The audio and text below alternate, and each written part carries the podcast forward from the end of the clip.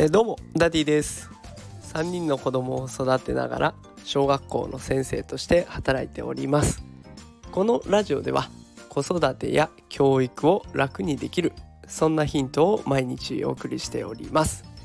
さあ今日のテーマはですねギリギリで中学受験に合格した子はその後ついていけるのかというテーマでお話をしていきたいと思います。え今日はね中学受験について紹介をしていきたいと思います。え中学受験ね、え、年々受験をする子って増加してるんですね。で私も過去にね100人ぐらいですかね受験生をも受け持ってきました。でこの中で印象的だった事件があるんです。中学校側に欠員が出ると繰り上げ合格という対応されるケースっていうのがあるんですね。まあ要するにギリギリ合格点には届かなかったけど合格者数が足りなかったから合格にしてあげるよっていうような制度ですね。で受け持ってきたなこの中でもねそのケースに当てはまった子がいます。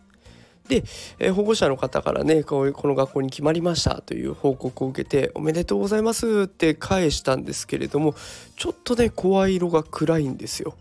でどうしたのかなと思ったらその後保護者の方から出た言葉はギリギリで受かったから勉強についていけるか不安なんです。あーそっかって思いましたね。確かに心配になる気持ちは想像できますよね。でこれから中学受験いよいよね佳境に差し迫ってくるわけですけれども中学受験を考えている方の中にはねそういった不安を抱えている人もいると思います。えー、ということで今日はねギリギリで受かった子をテーマに話を進めていこうと思います。今日もねきっとお忙しい中聞いてくださってると思いますので先にえー、タイトルに対する結論を伝えたいと思います。ギリギリで中学受験に合格した子はその後ついていけるのか？ついていけます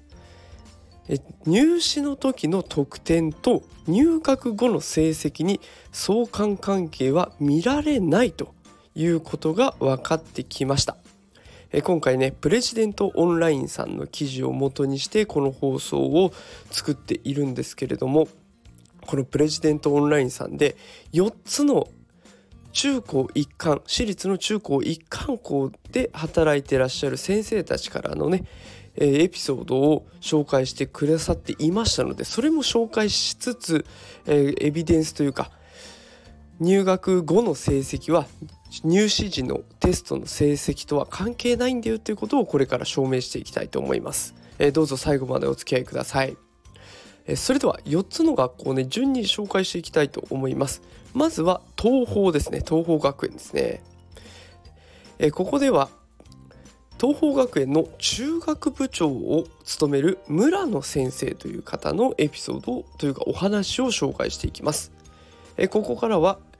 プレジデントオンラインさんの記事を引用していきたいと思いますのでよろしくお願いします。それでは村野先生のお言葉です。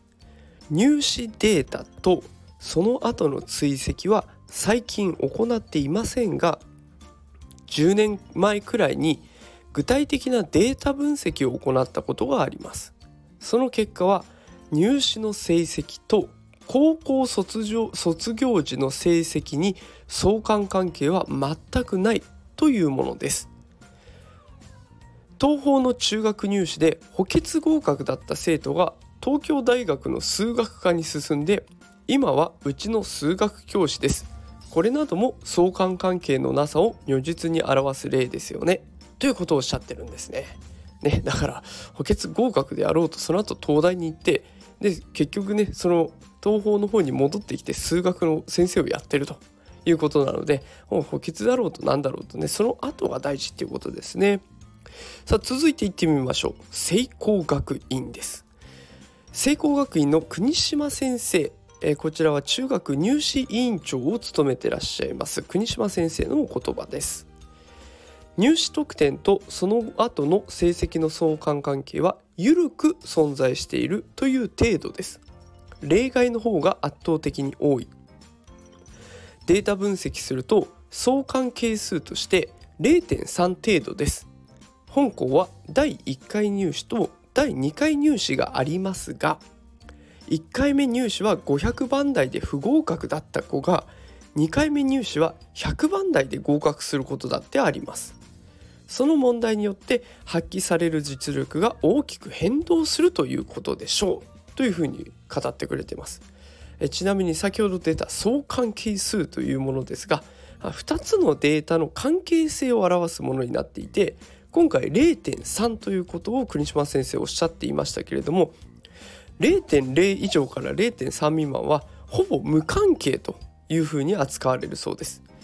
そして0.3以上から0.5未満が非常に弱い相関ということなので、まあ、非常に弱い相関関係にあるという状態になっているそうです。まあ、要するにほぼ無関係ということですね。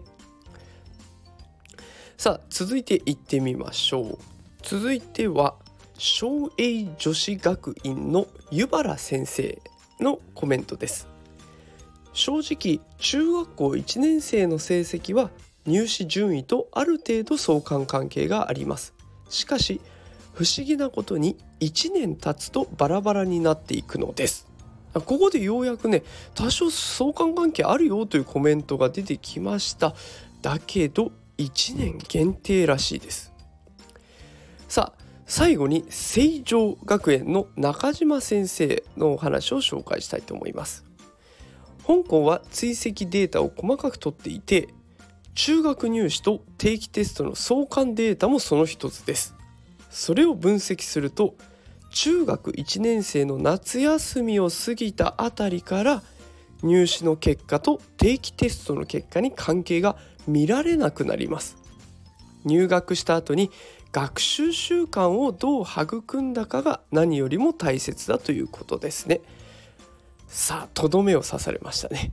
まあ結局長くても中1の夏休みまでなんです。